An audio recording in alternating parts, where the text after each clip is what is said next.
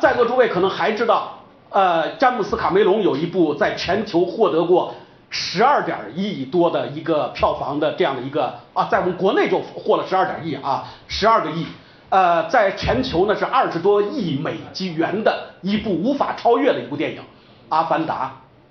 但是《阿凡达》这部片子我们看完以后，我们最大的感觉是什么呢？就是颠覆和超越，颠覆和超越。那么这个颠覆和超越在哪里？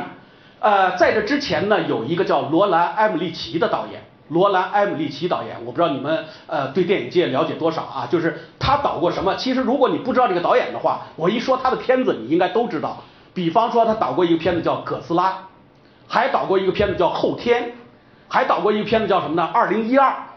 尤其他导过一个片子叫什么呢？叫《独立日》。独立日啊，然后这个国内翻译叫《天煞地球反击战》。那么讲了一个什么故事呢？七月一号这天不得了，地球上空来了一个大 UFO 啊，到底来跟我们是和平的，还是来跟我们打仗的？不知道。那么到了七月二号这一天，行了，知道了，人家就是打仗的。然后这个时候你已经完蛋了，来不及了，全球几乎陷入到一片火海。那么到了七月三号这一天，地球人终于找到了制服这个呃外星人的法宝。七月四号，也就是美国独立日这一天，全球反击，终于把这个外星人呢赶出地球了。那个片子在科幻类型里边，说句实话，至今无法超越啊，至今无法超越。但是如果我们那位就是在奥斯卡颁奖仪式上，冲着所有下边的这帮那个导演们、编剧们喊了一声说，拿他在这个泰坦尼克里边那个演员的那个台词喊了一声什么呢？我是世界之王。那是谁呢？就是《泰坦尼克》的导演詹姆斯·卡梅隆。现在呢，如果你要拍电影，你仍然去拍一个类似于像罗兰·埃姆利奇这样的电影，你根本超过不了人家的话，那我们说你也当不了世界之王啊，你也当不了世界之王。这个时候，我们大家都在拭目以待，你老詹这次能拿出一个什么样的片子？果不其然，《阿凡达》一出来，首先从故事上我们傻眼了。怎么讲呢？这就是我刚才说的。彻底的颠覆，你过去不是外星人来地球来侵略吗？